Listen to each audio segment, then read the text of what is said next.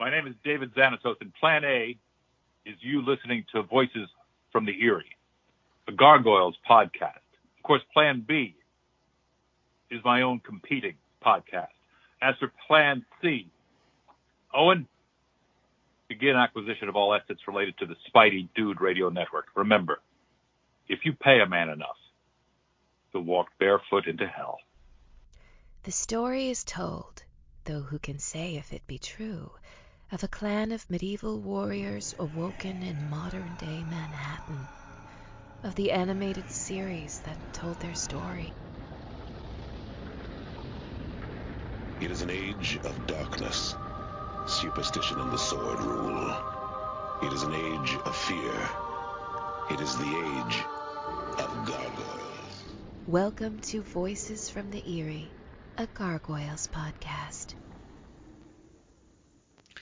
Hello and welcome to Voices from the Eyrie, a Gargoyles podcast. I'm Zach Joyner, the owner of the website that powers the program, spidey-dude.com, and I am the executive producer of the network that powers the program, the Spidey Dude Radio Network. Before we get started, though, I wanted to thank our patrons at patreon.com slash Spidey Network, Greg, Jurgen, Vinkman, Scott, Kaylee, and Phoenician. Thank you for your support. And if you want to get the show this show earlier, check it out there, as well as other fine perks that you'll get whenever you become a Patreon subscriber. There will be some exclusive content that's only for Patreon subscribers coming to you very soon. But before I turn it over to our hosts, I want to encourage you to check out our other fine programs, such as Spidey Dude Experience, ASM Classics, Make Mine Mayday, Bogan Rider Variety Hour, the Sal Sima Era Podcast, Clone Saga Chronicles, and a Spectacular Radio, a spectacular Spider-Man related show that start a few familiar names to the program. Please follow the network on Twitter at Spidey Radio and this show at From Erie, and feel free to send them feedback at gargoylesvoices at gmail.com. Leave us a five star review on your favorite podcast catcher, such as Apple Podcasts, Spotify Podcast, iHeartRadio Podcasts, Amazon Audible, as well as Google Podcasts. It helps us raise our vis- visibility and like, share, and subscribe for more at Spidey Dude Network, youtube.com slash Spidey Dude Network. Also, follow us on Facebook and Twitter, as I mentioned the Twitter threads, but also follow us on Facebook, facebook.com slash Spidey Network, as well as Instagram, if you like Instagram, instagram.com slash Spidey Network. With that out of the way, it's absolutely my pleasure to introduce the hosts of our show, Jennifer L. Anderson and Greg Bishansky. Welcome to another episode of Voices from the Eyrie Gargoyles fans. I'm your co-host, Greg Bishansky, and joining me as usual is my partner in crime, Jennifer L. Anderson. Hello, everyone. And rejoining us again as usual is the co-creator and co-producer of the first two seasons of Gargoyles and the writer of the SLG comic book, Mr. Greg Weisman.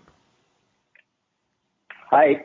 And we are very pleased to introduce as well an accomplished actor, an accomplished director, accomplished statesman, among many other things, the voice of David Xanatos himself, Mr. Jonathan Frakes.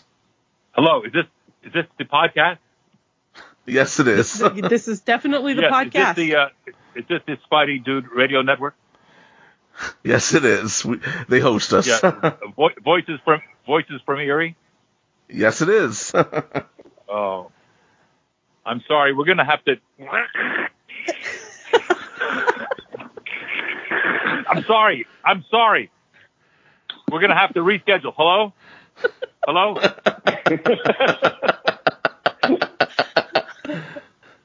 Hi, guys. Hi, aren't you glad I had coffee this morning? yes, we are. How much coffee did you have this morning? Is what I'm thinking. I had three cups. Okay, don't okay. judge me, Jennifer. Before we dive into our discussion, we do have a little bit of news. This is Nightwatch, reporting from New York, Travis Marshall. Tonight, more on the news that has rocked Manhattan, if not the world. On the NECA front, Demona is popping up in stores, and Bronx is, is expected to pop up shortly afterwards, but by the time this goes out, they should be widely available. Hudson is up for pre-order right now. The trio have been revealed, if not officially announced and solicited yet. They just teased Elisa Maza. for International Women's Day, and considering who's here, even if he wasn't here, we're hoping they show us off David Xanatos soon, whether he's in his business suit or his power suit. Wow. And Jonathan, I didn't even I didn't even I didn't even think about him being in the Steel Clan suit. Like that didn't even cross my mind. That would be freaking amazing. well, you know what? It's an easy Yes, retool. Yeah, it's an easy retool to a Steel Clan robot, so they can sell the mold twice. Oh my gosh. This, this uh, I'm such I'm so excited that we're getting these these figures. It's, I'm such a nerd. I'm afraid we're out of time. This has been Night Watch. Sleep well. And Jonathan, we would like to get to know you a bit. How did you become an actor? Oh my God. I went to Penn State as a uh, psychiatry major, thinking I wanted to be a shrink. And while I was there, How'd that work out? well, ironically, as a director, it has been very helpful.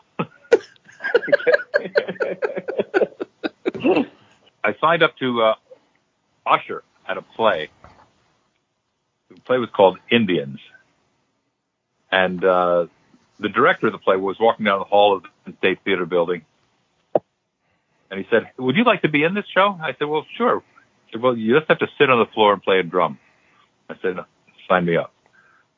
So I uh, went to rehearsals. It was Arthur Kopit was the name of the playwright, who wrote uh, "Oh Dad, Poor Dad, Mama's Hung You in the Closet," and I Feel So Bad, one of my favorite titles.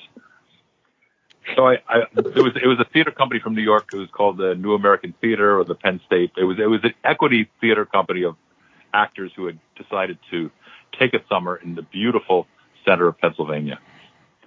So as I was observing these actors from New York and Washington, there were people from Actors Theater Louisville and from the Arena Stage in DC, and it became increasingly clear to me this job, should I be able to do it for a living, was a much better job for three reasons. You rehearsed, you didn't have to go to work till like 10 or 11 in the morning. You rehearsed the play until dinner time, had a break, went to the theater at 7 o'clock, performed whatever play you were in rep doing that you weren't rehearsing. Curtain goes down at about 10 or 10.30.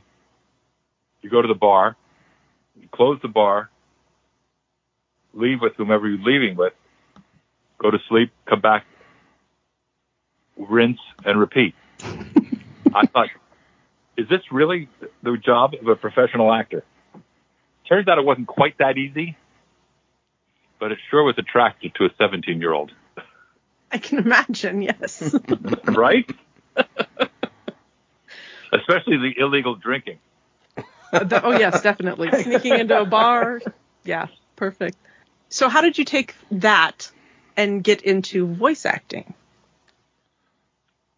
Greg Weisman called me and asked me if I wanted to audition for, uh, or somebody called me, Jamie, someone, someone who had a crush Yeah, on the uh, Star Trek Next Gen actors. Oh, it was totally Jamie. It Had to be Jamie.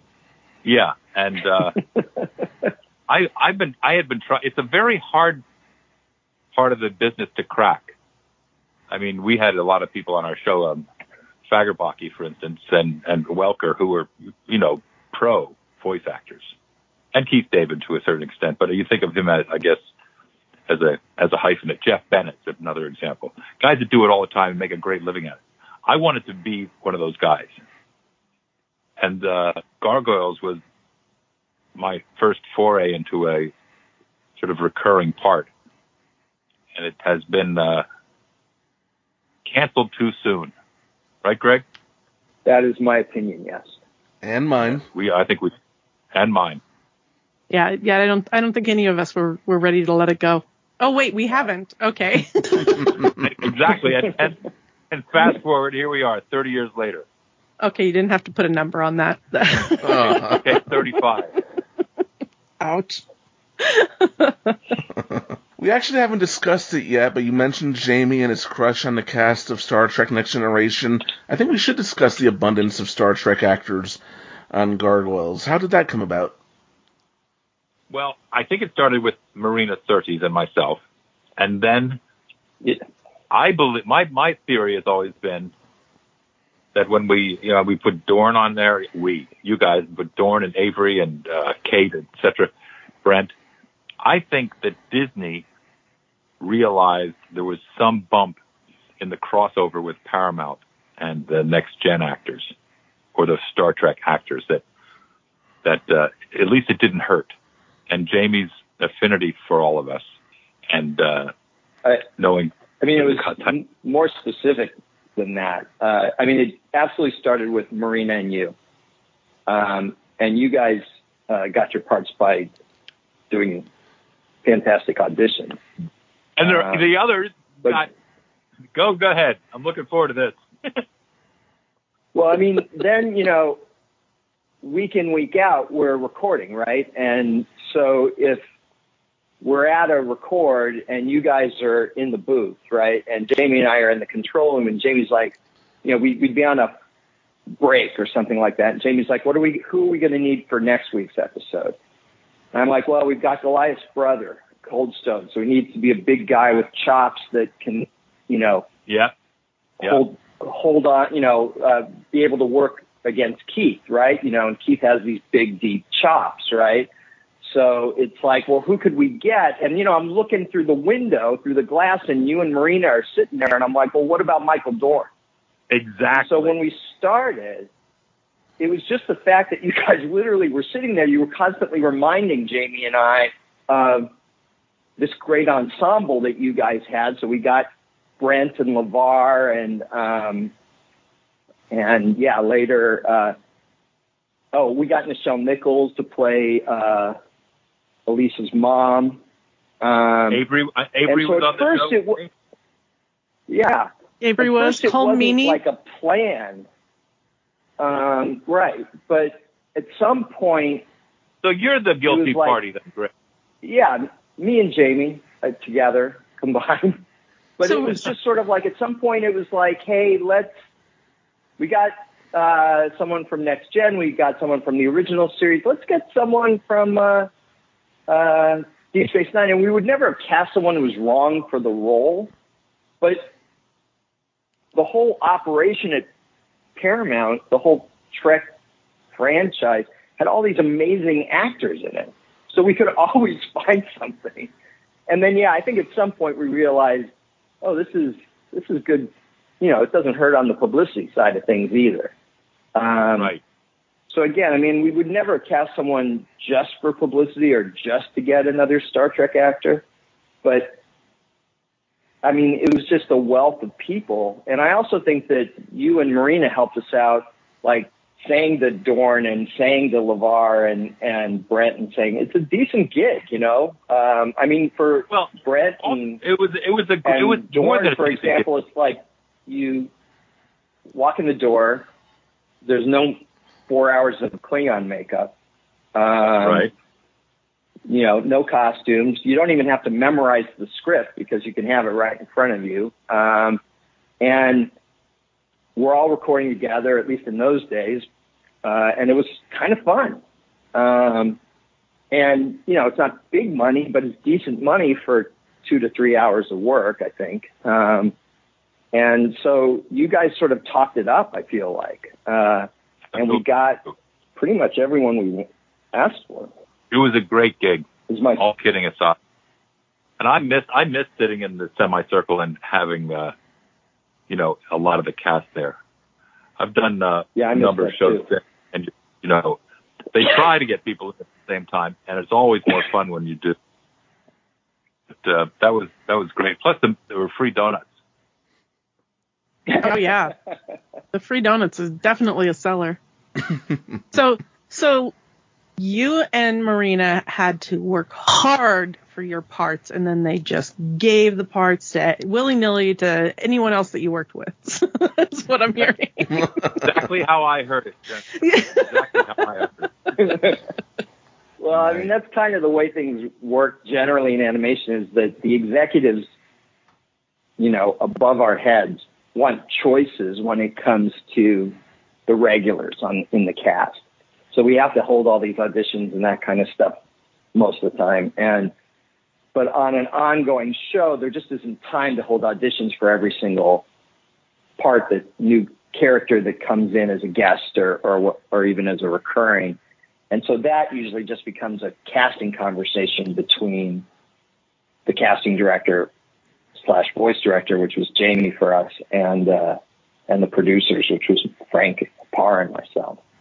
Um, and you know, lots of other people can throw in their two cents, but it usually came down to Jamie and I for the most part.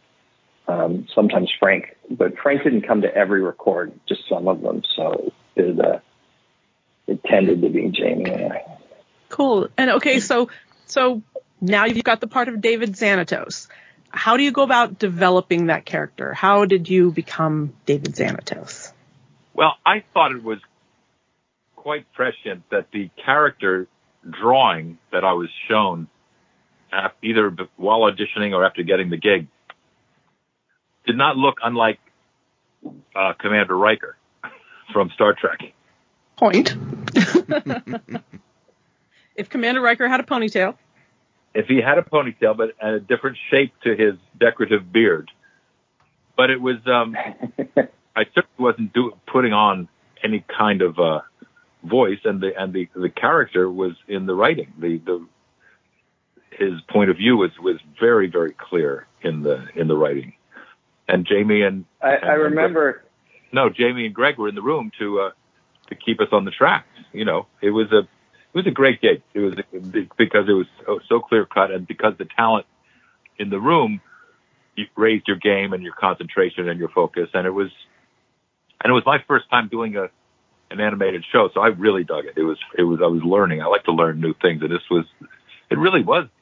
I don't know. Was it really 35 years ago? 1994. That's not that yeah, long ago. 25 ish. 25 years ago. Pushing on to 30. We feel nearly as old as uh, Jennifer. yeah, Jennifer was only two when she first watched the show. Uh, clearly. Absolutely. that was the problem. Um, the show was on, as I recall, at four o'clock, and the show was too smart. I've said this ad infinitum at the conventions and in interviews. The show was too smart for the audience that Disney aimed it to at four.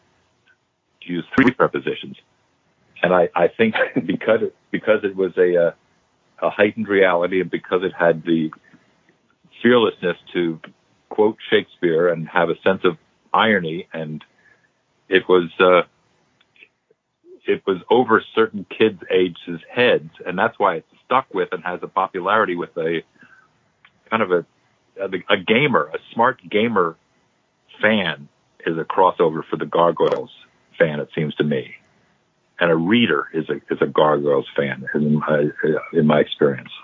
I think I think it definitely plays like kids like it because the creatures and the colors and stuff like that. But it definitely caught caught the attention of a lot of the parents of these kids. Yeah. Um, and of course, this is the beginning of the internet fandom kind of thing too, and that helped uh, really spin it and get it attention as well. Well, SpongeBob did the same thing. Yeah, quoting Shakespeare and all that. Very, no, but but I, I think about sitting around as a parent enjoying SpongeBob and uh, things Right. that I know the kids missed. Yeah, because really- you there was something there that you could laugh at, even though they went over their heads. Yeah, Yeah. It, it definitely did. I mean, there was a conscious attempt on our part to write on levels. Um, you know, in other words, you don't want to write stuff that the kids are aware they're missing something. You know, like if they're feeling like this isn't for me, then they're not going to want to tune in. And we had to hit our target demo, you know, in order to stay on the air at all. But then the idea was to write so that um, there was stuff for you know, older kids and, and teenagers and college students and adults. And Yeah. I think to a large extent we succeeded. We did have a question though, because I've always suspected this and I may be dead wrong, but I wanted confirmation one way or the other. So toward the end of Gargoyles, uh, they cloned simultaneously, more or less. Uh, they cloned Will Riker, right? And he appeared on an episode of The Clone Oh yes, oh yes. appeared on an episode of DS9, and the beard Thomas- was Tom- shaved. Right, and the beard was shaved to look like Xanatos' beard, And I had this feeling like as the clone, you were really playing Xanatos. Oh, you were doing Xanatos as, as, as Thomas Riker. good. Yeah. and then there was also an episode of a, a weird episode of Wings where I felt like you were also playing Xanatos. Um, oh my, What? You are really high.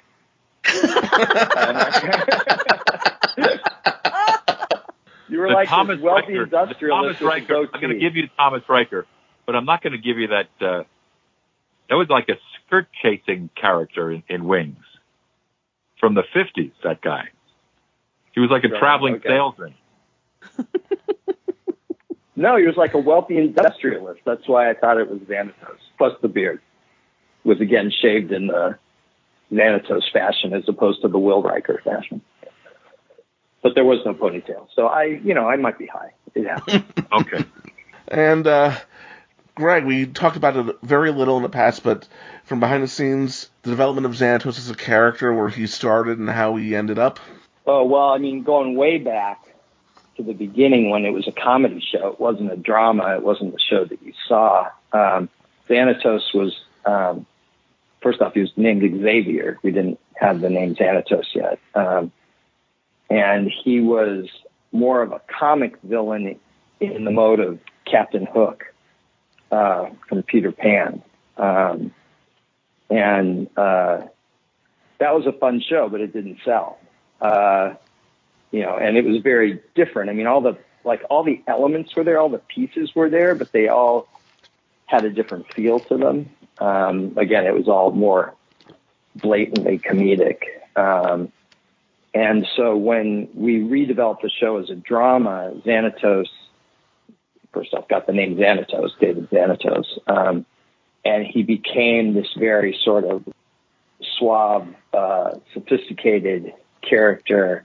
And I think a character that, um, for the time at least, was really very different. You know, one of the things that I remember talking to Michael Reaves, the story editor and writer of, of the episode we're going to talk about shortly, I assume, um, was that I was really tired of villains who were heady. You know, these big villains who were incredibly petty, or like their minions would fail to kill the heroes and they would kill their minions. And sort of like, well, but you keep failing to kill the heroes. It's clearly difficult to kill the heroes. So why are you taking it out on the on the little guy? You know, um, and so we just, uh, I think Michael and I playing off each other, Xanatos just became uh, increasingly sophisticated. And when Jonathan came in and we now had his voice in our head, um, he he just became this fascinating character who who wasn't out for revenge, who uh, who had his goals, but they weren't about destroying the world or anything like that. The world had served Xanatos very, very well. He was doing incredibly well in the world, so he had no desire to destroy it um, or conquer it or anything like that. He had certain goals. One of them was immortality, um, Right. and and other things. And so he would work towards those goals. And he had so many goals that any specific episode, he probably was doing two or three things at once. And the gargoyles would triumph. Um, and we've talked about this before in order to avoid what, what we call villain decay, which is that um, every time a villain shows up, inevitably, because it's you know the heroes win, and then at some point the audience stops feeling like the villain's effective. So one of the things we did to avoid that with Xanatos specifically is we'd have these tags at the end where it was revealed that yeah, the gargoyles won this thing, specific thing, but really Xanatos was about two or three other things, and he won all of those. And um, nowadays, they actually on TV tropes call that the Xanatos Gambit, which I just love that they named the whole trope after him. Um, but A worthy back trope. then, Michael and I, It is a worthy Yeah. trope. And that was Yeah. certainly the way. back then, uh, Michael and I just called it the tag, you know, the Xanatos tag. Um, at the end of the show. We'd reveal that Xanatos had all these other things in mind, and uh, and so yeah, he didn't find out the gargoyles' home base, but uh, he'd get to that eventually. And in the meantime, he proved six other things that he needed to prove. Tested his suit. Uh, show that Yes. uh, that we were going to watch or talk about, Yeah, and revealed that, that revealed that it was that, that the suit worked, and that his he did. He had a lot going on. He was a public servant of sorts and a very public figure, a little bit like our boy on Succession, but uh, he oozed charm and money, and was not afraid to use Yeah, both. Anyway, uh, before we proceed in, into the episode, I do want to say, on a personal note, I remember my reactions to this episode and the character, where I finally, where it finally cemented in my head who he reminded me of when we got to this. The internet loves to say, and this is not my analysis, that he's an evil Tony Stark, which I find to be a pretty superficial analysis myself. But when I was watching the show way back in the day, and maybe this is because I was prac- practically raised on Greek mythology, I recognized the Greek origins of his name. By the time this is over, I was thinking, this is a modern day evil Odysseus. He could fly, and did he Uh, fly too close to the sun like Daedalus? well, Odysseus, but from the I- Odyssey. I never saw him as evil, like I, you know, like manipulative, like just flat out evil. Evil, I think, you know, like Maleficent, like that's their whole being. When you say evil, like I think he was just very self-serving and ran out of challenges for himself and kept trying to do one more thing, one up himself, kind of ad nauseum. I mean, we we definitely talked about back in the day him being not immoral but amoral.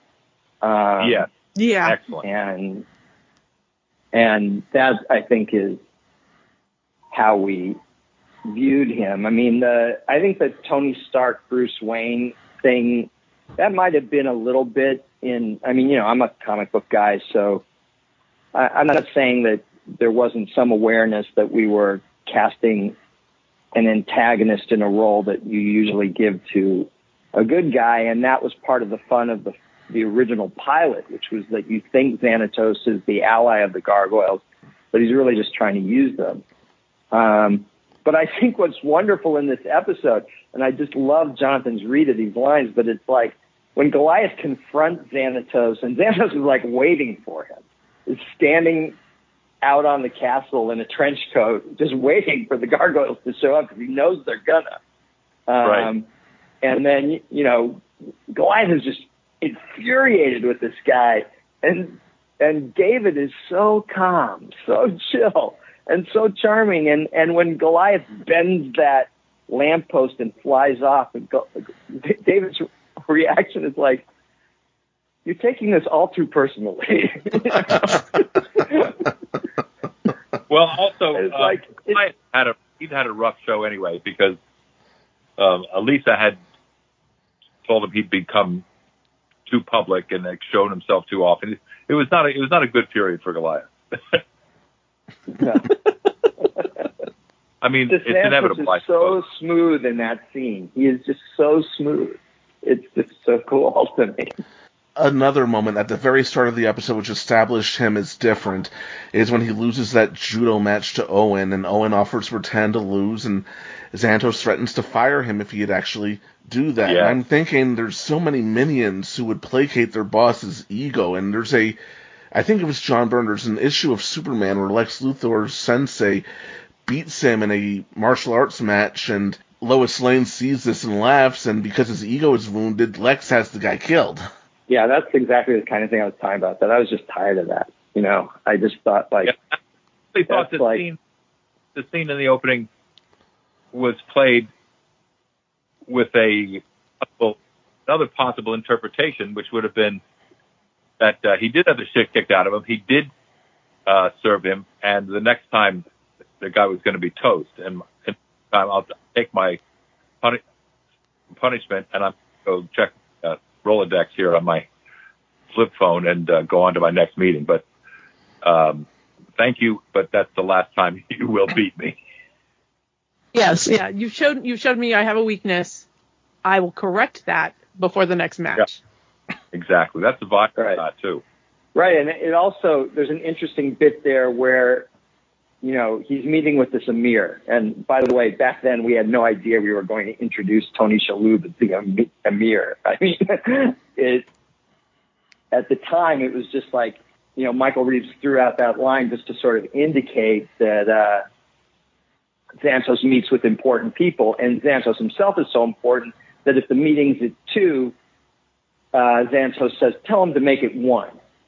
You know, Yeah. because he's asserting his authority. Uh, Yep. and uh, I mean, this episode, among other things, is just chock full of stuff that we later said, "Oh, we should do something with that. We should create the Amir character and have him come on the show. You know, we should um, do something with that Eye of Odin. Uh, that's a cool name. That's a cool looking thing. We should do I something mean- with that little Gave it such gravitas. you know, You gave the the of Odin such gravitas in the presentation to the city or to the you know, right? and that supercilious speech about wanting to share it with the world, and it, it was it, it was set up for something. Right, but I don't think we knew it then. You know, I just think you know part of the game for us uh, was to pay attention to the stuff that we wrote and go, okay, there's a hook there. I'm not quite sure what it is yet, but we've got to pick that up at some point. You know, uh, and there's tons of that. Matt Bluestone. Well, they they men- men- mentioned the the research facility, and you know, like wh- who's going to be running that research Upstate. facility upstate? You know, so there's a lot of little things. right. UFOs, Yeah, Loch Ness, it's secret sort of- societies. yeah, we ended up doing all that stuff that just gets thrown away here. And it seems, I think at the time, like we had all these great genius plans. Um, look how far in advance they planned this stuff. And, and I'm not sure we did plan all that stuff so far in advance, but we uh, were at least uh, alert enough to pick up on that. And so, you know, we did Loch Ness later. And uh, we did UFOs later, and we did secret societies later. All those things that Matt sort of throws away. The idea of Matt Bluestone becoming being sort of a conspiracy nut that was pure Michael Reaves. Um, that uh, and then you know Tom Wilson was so great as Matt, and Tom is one of the single funniest guys in, in a booth like ever. Oh yeah. Oh, Um, the second I met him, he just destroyed me. Like I thought I was one upping him, and he just set me up and let me fall. It was hilarious. Nice. Yeah, Tom is very funny in the booth. And then uh, I thought uh, the late great Charles Hallahan's in this episode as Travis Marshall, and I love how he doesn't let and it's like uh, that was also very Michael Reaves. You know, the idea that um, this isn't going to be the young sort of uh, telegenic news anchor who uh, is kind of fluffy and that kind of thing. This is the guy who introduces Xanatos in the Eye of Odin, but then gets the dig in there. You know, maybe they'll forget about your prison record. You know, this is the hard bitten, you know, journalist who's been raised up to anchor but still thinks like a news reporter, you know. And then that was very Michael Reaves and I thought uh Charlie just did a terrific job uh as Travis Marshall. This is his first episode, but he continues on as a recurring character for the next two seasons. I remember thinking it was Um, interesting that Matt was introduced at that time as a conspiracy nut because this was also during the time the height of X Files popularity, where Fox Mulder, played by David Duchovny, was a household name. Yeah. especially in Jennifer's house. especially in my house. For those of you who don't know, my youngest i- is named Fox. and it was kind of like one of those, Uh, we've got three kids. What are we going to name this fourth one? And, the, you know, it was like, well, let's name it after something we love. Yeah, I mean, But- we. Uh, I, I think that that was an influence probably on Matt. Was sort of let's have a, a Fox Mulder type in there who's into all this stuff and and believes in all these conspiracies, and then in our universe it'll turn out that he's right. he's right about all of them. And I, I really immediately loved Matt Bluestone. Like he was frustrating to to Elisa, but he was he was definitely going to be a challenge for her to work around and he was definitely going to be suspicious of anything she did. So I really enjoyed him from the get-go. Yeah, we didn't want to make life too easy on Elisa. And we, we also just felt like cops should have partners. Like every cop show I ever saw, they always had a partner. So how was Elisa running around with no partner? And the fact that we shot her a couple episodes back um, sort of indicated, well, they're going to assign her a partner. So what should that character be like? And then what's interesting also is that, you know, Elisa went through so much development and she had so many different last names uh, in the show. And almost all of Elisa's last names show up uh, in this episode because she was Elisa Morgan at one point, and that became Officer Morgan, and she was Elisa Bluestone, and that became Matt Bluestone, and she was Elisa Chavez for a long time, and that became Maria Chavez, the captain. Um, and uh, so, like all the various last, nothing got wasted on this show. If we came up with the last name and we didn't use it, we used it for somebody else. Recycling. Mm-hmm. And you introduced the Eye of Odin, which I believe you once said came from the Sega Genesis game originally. Uh, yeah, I think it did. Uh, yeah, I think I'm trying to remember if they came up with it or we came up with it. I, I mean, they definitely developed it before we did, without a doubt, um, into something important as opposed to just what it is in this episode, which is a MacGuffin. Um, and we used it slightly differently. And they had a different design, which I always thought was, given the name of the thing, was better because um, their design was like an eye surrounded With by raven raven wings. It felt very yeah. Norse. Yeah, it felt very Norse in the game, which makes sense because it's the Eye of Odin, leader of the Norse gods. Um, and instead, our Eye of Odin on the show looked kind of Egyptian to me, which I always thought was sort of weird.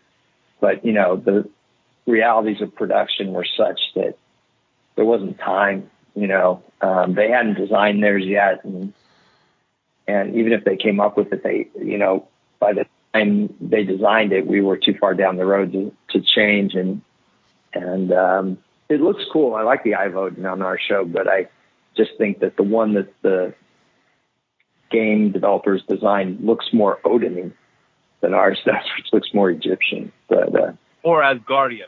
Yeah, Jennifer and I were discussing the animation in this episode earlier. A stark contrast to Enter Macbeth. This is one of the best looking episodes of the entire series. The action sequences in this episode are spectacular. Truly, like everything is so well choreographed. Everything, you know, all fits together so well. Everything from Goliath's tail swish and everything is just so well animated and so smooth. And then the Tony Stark moment that you referenced earlier at the end, the reveal of the costume, is uh, I mean, there's there's no way that doesn't speak to the Avengers fans. Yeah, yeah. Here, here we're going to give Yeah. him a big red out robotic outfit. But it came Right. first. First, did it not? Well, no, I mean Iron Man's from the '60s, um, but it came before the movies. If that's what you mean. Yeah, But uh, exactly. Uh, but uh, I I think the thing I love about that moment, and again, all credit to Michael Reaves who wrote the script, uh, is that you know you play through the episode, and we've seen these um, Steel Clan robots before in the pilot, the the chrome ones, the silver and gray ones, um, and then there's this new red one um, but I don't think you have any reason to think Xanatos is in it until that last scene. I you know. completely agree with you. I think that's one of the great, uh, great secrets in the episode and very successfully executed. Yeah, and you know, Michael even did that little thing with Lexington at the beginning of the episode where he's playing with that radio-controlled car, and then Mhm. later Lex says, "Oh, I think remote controlled like my uh, like my toy car," and Yep. so uh, you know, the idea was just to lead the audience down this path, and in hindsight, now seems obvious. Of course, Xanatos is in the Red Sea. Of course, he is, but and so if you're seeing it for the second or third or eighth or like me hundredth time, you know, uh, you know, it's easy to forget that I think for the audience seeing it for the first time, it's not spoiled for Dan, um, that is a kind of a holy shit moment. That was him. That wasn't just another Mhm. robot. That was him. It was a big Uh, reveal. right. It was a what kind of thing, like at the end I- of the thing. I remember the first time I saw it, and then when you, you watch it again, and there are moments when the robot seems to be doing judo moves as well, which we saw at the beginning of the episode, which are quite subtle, Yeah. but they're there. Yeah, there's very much a parallel between the Owen David fight at the beginning and the Steel Clan Goliath fight, you know, there toward at the end on the Statue of Liberty. I was also relieved that we didn't actually destroy the Statue of Liberty the way we destroyed the cloisters uh, a couple episodes back. Um, Just wiping but, out New know, York we- one episode at a time. yeah. I was just like, oh, good. A few scorch marks, but the statue is basically okay. Okay, all right. For a change, we're not causing mass destruction to, to There was uh, some great, oh, there was some great frame elements of the Statue of Liberty in the uh, in, in the fight where the her head was uh, framed into the bottom of the frame and, and on its side. There, was some really beautiful framing in the show. Totally. And I love that the uh, fight takes place on the Statue of Liberty. It's almost fitting, as the gargoyles are in a way truly establishing their independence from Xanatos. But one, but back, circling back to the armor, one little detail on it that I always loved, which no one ever seems to talk about, it's a little thing. You didn't have to do it. That dial on the chest, it controls the air pressure in the suit. It's, uh, it makes total sense for that to be there. It wasn't something you had to do, but I appreciate it being there. Yeah, I mean, I have no memory whatsoever. that might have been Frank.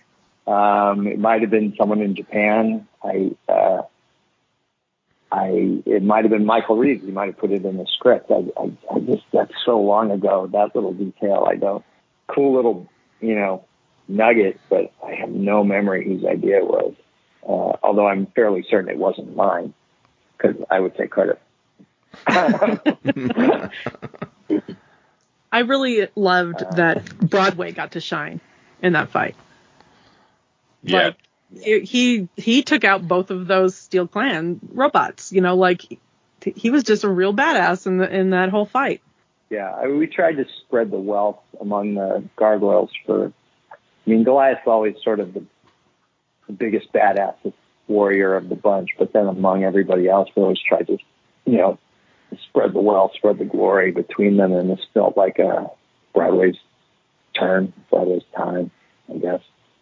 I the the image of Brooklyn on the back of the Steel Clan robot getting electrocuted used to be the background of my computer for like forever. Nice. I absolutely like. I don't know why I think people getting electrocuted is hilarious, but I do, and it was just so funny. Oh, Jennifer, you reveal yourself yet again. it's the funniest thing ever. yes, and the robots performed much better this time than they did in the Awakening five parter. I mean that there was a lot more suspense to this fight than that one, and I just love it. And you learn so much about Xanatos here. I love the idea that he, like Goliath says, he doesn't want to destroy them. He wants to dominate them. Why take these pieces off of the board when they could be useful to him? And for Xanatos, Uh, yeah, being able to use them, they may not even see him, but he could throw something their way that urges them the way that he needs them to go. Like he's just that crafty. Uh, yeah, I mean that was always the idea is that uh, you know you you kill something, it's gone, it's off the board. It's not a piece you can use anymore for the most part. A few exceptions, I guess. Cold Stone's an exception, but uh, for the most part, you know, it's no longer useful. And Xanatos hates waste. Why would you waste it when I can manipulate it? Almost always successful at that. Um, Who else I think should get a shout out on this episode is is um, Carl Johnson. The the music was spectacular. yeah. Assuming that was his episode. Yeah, uh, Carl did all the music for every episode. It, it's fantastic. It was absolutely fantastic. And during this period, was he able to re- record still with a with an orchestra? It sounds like a real orchestra. It was. Uh, what we did as a budget uh, saving measure is that uh, we recorded the first five episodes with an orchestra, and then we single out um, specific pieces of episodes. Um, one that I specifically remember was the previous episode. We created a theme for Macbeth in the episode we just did last time. Um, but we didn't have the budget to fully score every episode, so we had a music editor, Mark Perlman, who would take the library of music that um, Carl had, you know, conducted with the orchestra, you know, composed and conducted with the orchestra, and he would. I mean, Mark was brilliant at using all the various pieces that Carl had done to fully score every episode, even if we didn't have, and I can't remember now if this was one that Carl did a chunk of, or uh, if this was one that he fully scored. But I'd lay odds that, that this is probably one that Mark just found from what Carl had already done and scored it to picture by editing it to picture with Uh, yeah, that's, existing that's cues. an incredible craft done right. Yeah. And and we don't do it that way anymore. Nowadays, uh, the money saving is that we you're almost uh, in television. That is, it's obviously different for like a feature film or something. But um, in animation in television, we do score every episode individually, um, but we're not really using a full orchestra. You know, they're using electronics to to mimic a, the sound of an orchestra, and it works for the most part. And every once in a while, you know, you're like, okay, this instrument is really going to be featured, so we need someone to come in to play this one instrument. So the the drums and the horns and such and such and such and such are all going to be, you know, really synth. Uh, but but hey, that guitar, this needs to really sound like guitar, you know, um, like not a good example is that of Spectacular Spider-Man, um, where all the score was uh, synth except the guitar, and Spider-Man was such a guitar-oriented show for Vic and I that we had Greg Herzenach come in, and uh, uh, not we, I should say, the composers had Greg come in, and um, he did all the guitar uh, live and for real for the show. So we had one musician, and the rest was all, for the most part, synth. Um, but back in those days, in the Gargoyles days, the method was different. We did use a full orchestra. It's just we didn't have the money to score every episode individually. So our music editor, in essence, took those cues that existed and Worked magic. and repurposed them and worked magic. Yeah, really did an incredible job. I love how this episode ends with everybody feeling victorious. Everyone is happy. Goliath has regained his confidence. He's in a much better mood, and Xanatos feels that he has regained his edge and accomplished so much. It's terrific. It was a win-win for Yeah, everyone. everybody wins. Yeah. Everyone's cheering. And what about Elisa and her new partner? Yeah, I think, you know, even that, you know, you sort of end with Matt saying, I'm going to get to the bottom of this, which does ultimately. Um, so it creates a problem for her, but you also have these great moments with Matt. Um, you know, there are times when he just comes across as a conspiracy nut or as someone who's simply going to be a problem for Elisa. But I do love that scene in the middle where Elisa's trying to run off without him.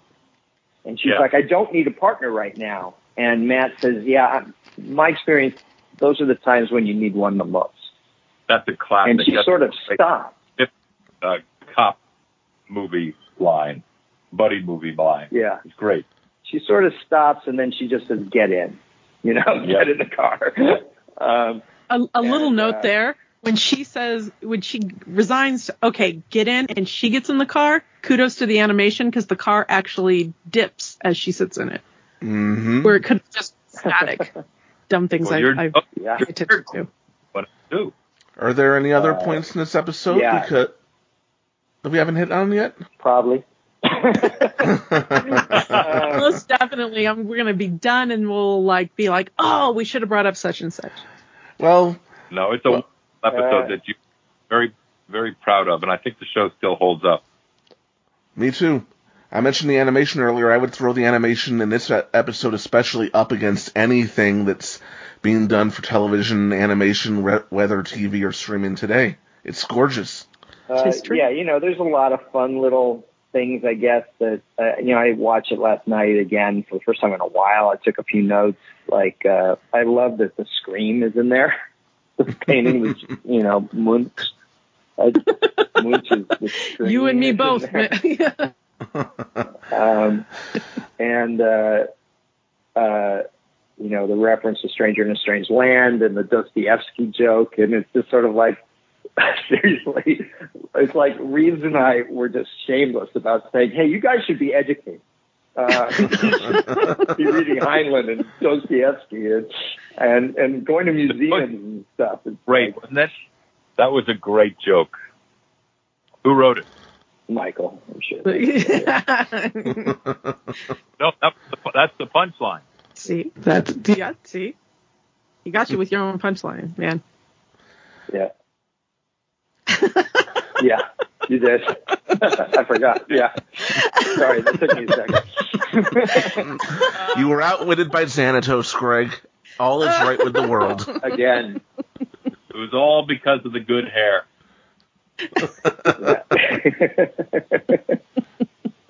so it, it, it's just this one was a lot of fun, and again, it planted a lot of seeds for for stuff coming down the road. Some stuff that we did have planned, but also a lot of stuff that at that moment we didn't. Um, and uh, it was also just a kind of a great ensemble piece, you know. Um, I mean, this is definitely Xanatos's episode, but you feel like you know you had Rachel Ticotin in there and um, and Tom Wilson and Charlie Hall- Han and um, um, and then the rest of the regular cast. Um, Elise has some great moments. It's just uh, uh, there's a nice sense of the world. I feel like in this episode, um, you know that it's not just you know four or five characters in a vacuum. Um, Yeah. But you really feel like New York exists and there it's peopled and, and that kind of thing. And, and, uh, I like the world building in it. It, it just feels, uh, rich, I guess, for lack of a better term. Feels lived Um, in. hmm In that sense. And you even see, uh, Elisa's brother is piloting the Oh, yes, yes, he is. Yeah. helicopter that, uh, Elisa and Matt and Travis arrive in. Um, so, uh, Derek, yeah, Lisa's brother, Derek Maza is a pilot for the NYPD and, and, and clearly we knew that was coming because A, it's the next episode and B, um, Two episodes from now, we've got long know, way we in wouldn't have- between. Oh, two, yeah, two episodes from now. Uh, but but B, obviously, you know, we wouldn't stick the brother in as the pilot if we didn't have a plan for that. So it was just uh, so it was just again just trying to keep the world populated, keep the world feeling real, um, and uh, that's just that was fun for me last night because my memory of all these things is pretty hazy because it's been literally probably a few years since I've watched any of this stuff. What is the uh, what's the latest on the Gargoyles movie rumor? Um, I, I mean, I, as far as I know, they're not doing one. Um, I had a brief uh, e-conversation with, um, oh my God, my brain doesn't work. Jordan Um, Peele. yeah, Jordan Peele. Thanks. Sorry. Uh, which was nice. Um, but this was a few years ago now. And my sense of things is that he wanted to make the Gargoyles movie and Disney didn't want to say no to him, but didn't want to make it. So they never actually said no, but they never actually let the, the thing progress at all. That's unfortunate. Um, I think he would have done a great job with that.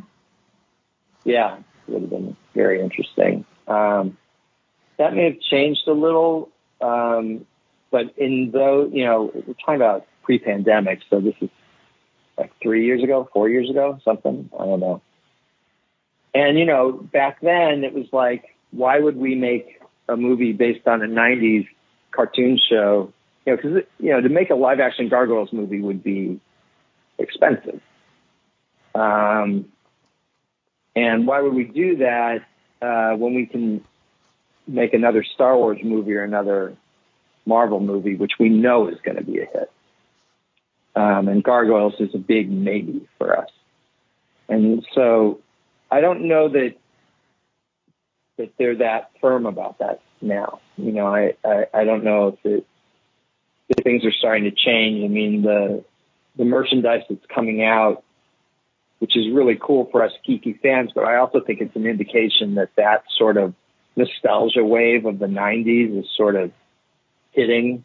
Um, and so, you know, maybe the time will come at some point but um, I don't know anything specific now. I mean, the last I heard anything about a movie was uh, um, was yeah that Jordan Peele rumor, um, and uh, that was like I said three four years ago, um, and I've you know I'm constantly pitching gargoyles to Disney.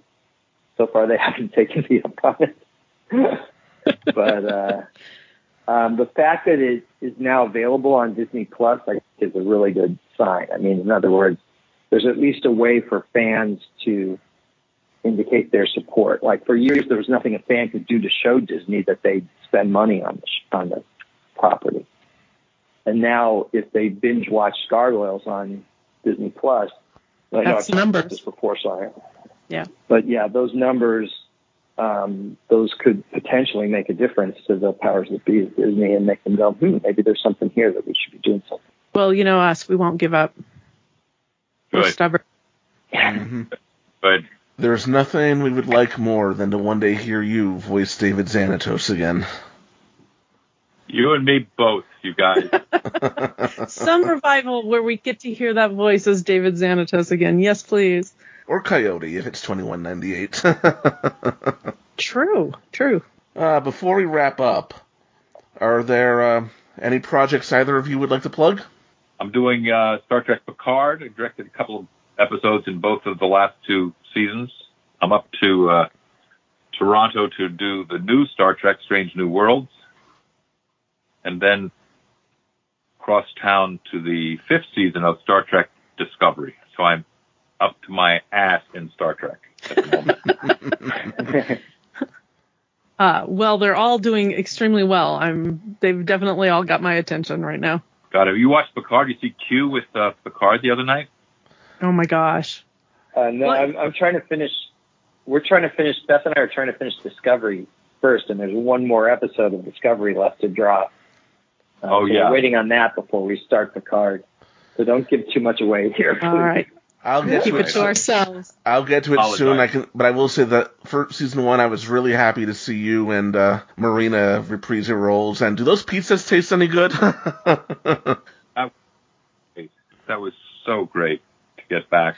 I was intimidated to go back. I hadn't acted in about 10 years. So it was, uh, and I had just finished a couple of episodes with Patrick. So I knew he was at the top of his game. And Marina had just closed in a play in the West End in London. So I was, I was afraid I was going to get buried by my friends, but I, Michael Schaefer got me the script early and I was able to prepare. So it was, it was like putting on slippers or pajamas or whatever. You know?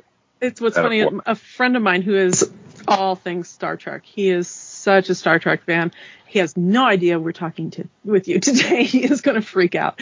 But he was he was talking about Picard, um, and he was like, last season, seeing them all together, it felt like coming home. he was just Yeah. so like And it did. emotional about it. Okay, but I I want to know more about your kid, Deanna and Will's kid. Right? I was like, yeah. I was like, they've got a kid. You know? We have two kids. One of them, one of them died. Yeah, I know. Uh, We'll do that in the origin I story. just We didn't we we didn't want to break it up, but okay. The Rikers, the Rikers in space. You guys have been a real Uh, pleasure. Thank you so much. Thank you. Absolutely. It was a pleasure. Enjoy you having you here and appreciate your patience with it, everything. I'm sorry about the, I'm sorry about the pre-show. and uh, you know, I hope the We had the fun. tire uh, rotation works out for you. Yeah, thank you very much. and Gr- and Uh, Greg, do you have anything you would like to plug for early May? Uh, well, if it's May, then we're in the middle of uh, the second half of the fourth season of Young Justice is dropping weekly on Thursdays on HBO Max, and it's not too late to get uh, the movie Catwoman Hunted, which features Jonathan Frakes as King That's Faraday. right. Uh, And Keith David. um, and Keith David. That's right. Uh, and uh, Elizabeth Gillies is Catwoman, and Stephanie Beatriz is Batwoman. It's uh, it turned out really great. I didn't produce it. I wrote it, but I didn't uh, produce it. Um, but I was really happy with how it turned out, and uh, um, and it was great. Uh, unfortunately, I couldn't be there for any of the recording. Did you record yours pre-pandemic or post-pandemic? Do you remember, Pre-pandemic. Jonathan?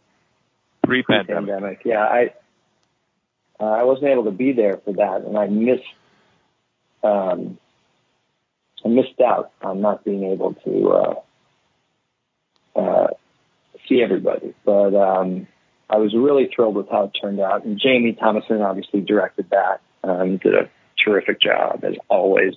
Um, but don't tell him I said that because it'll go to his head. Oh yeah, Um, yeah, totally. yeah. and uh, um, so that's available. Uh, so you can get that digitally or on Blu-ray.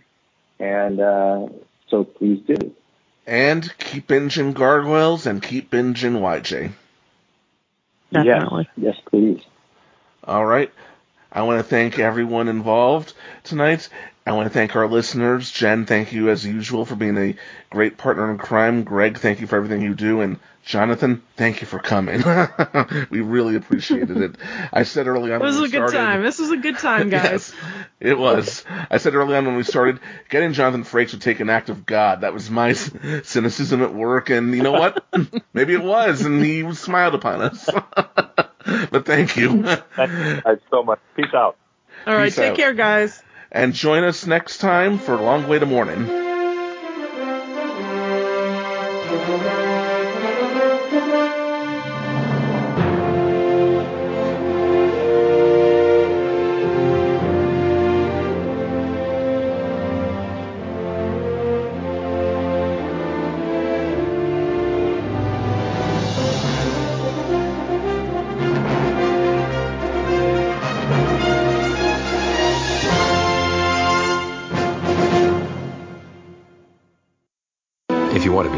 Won't get anywhere.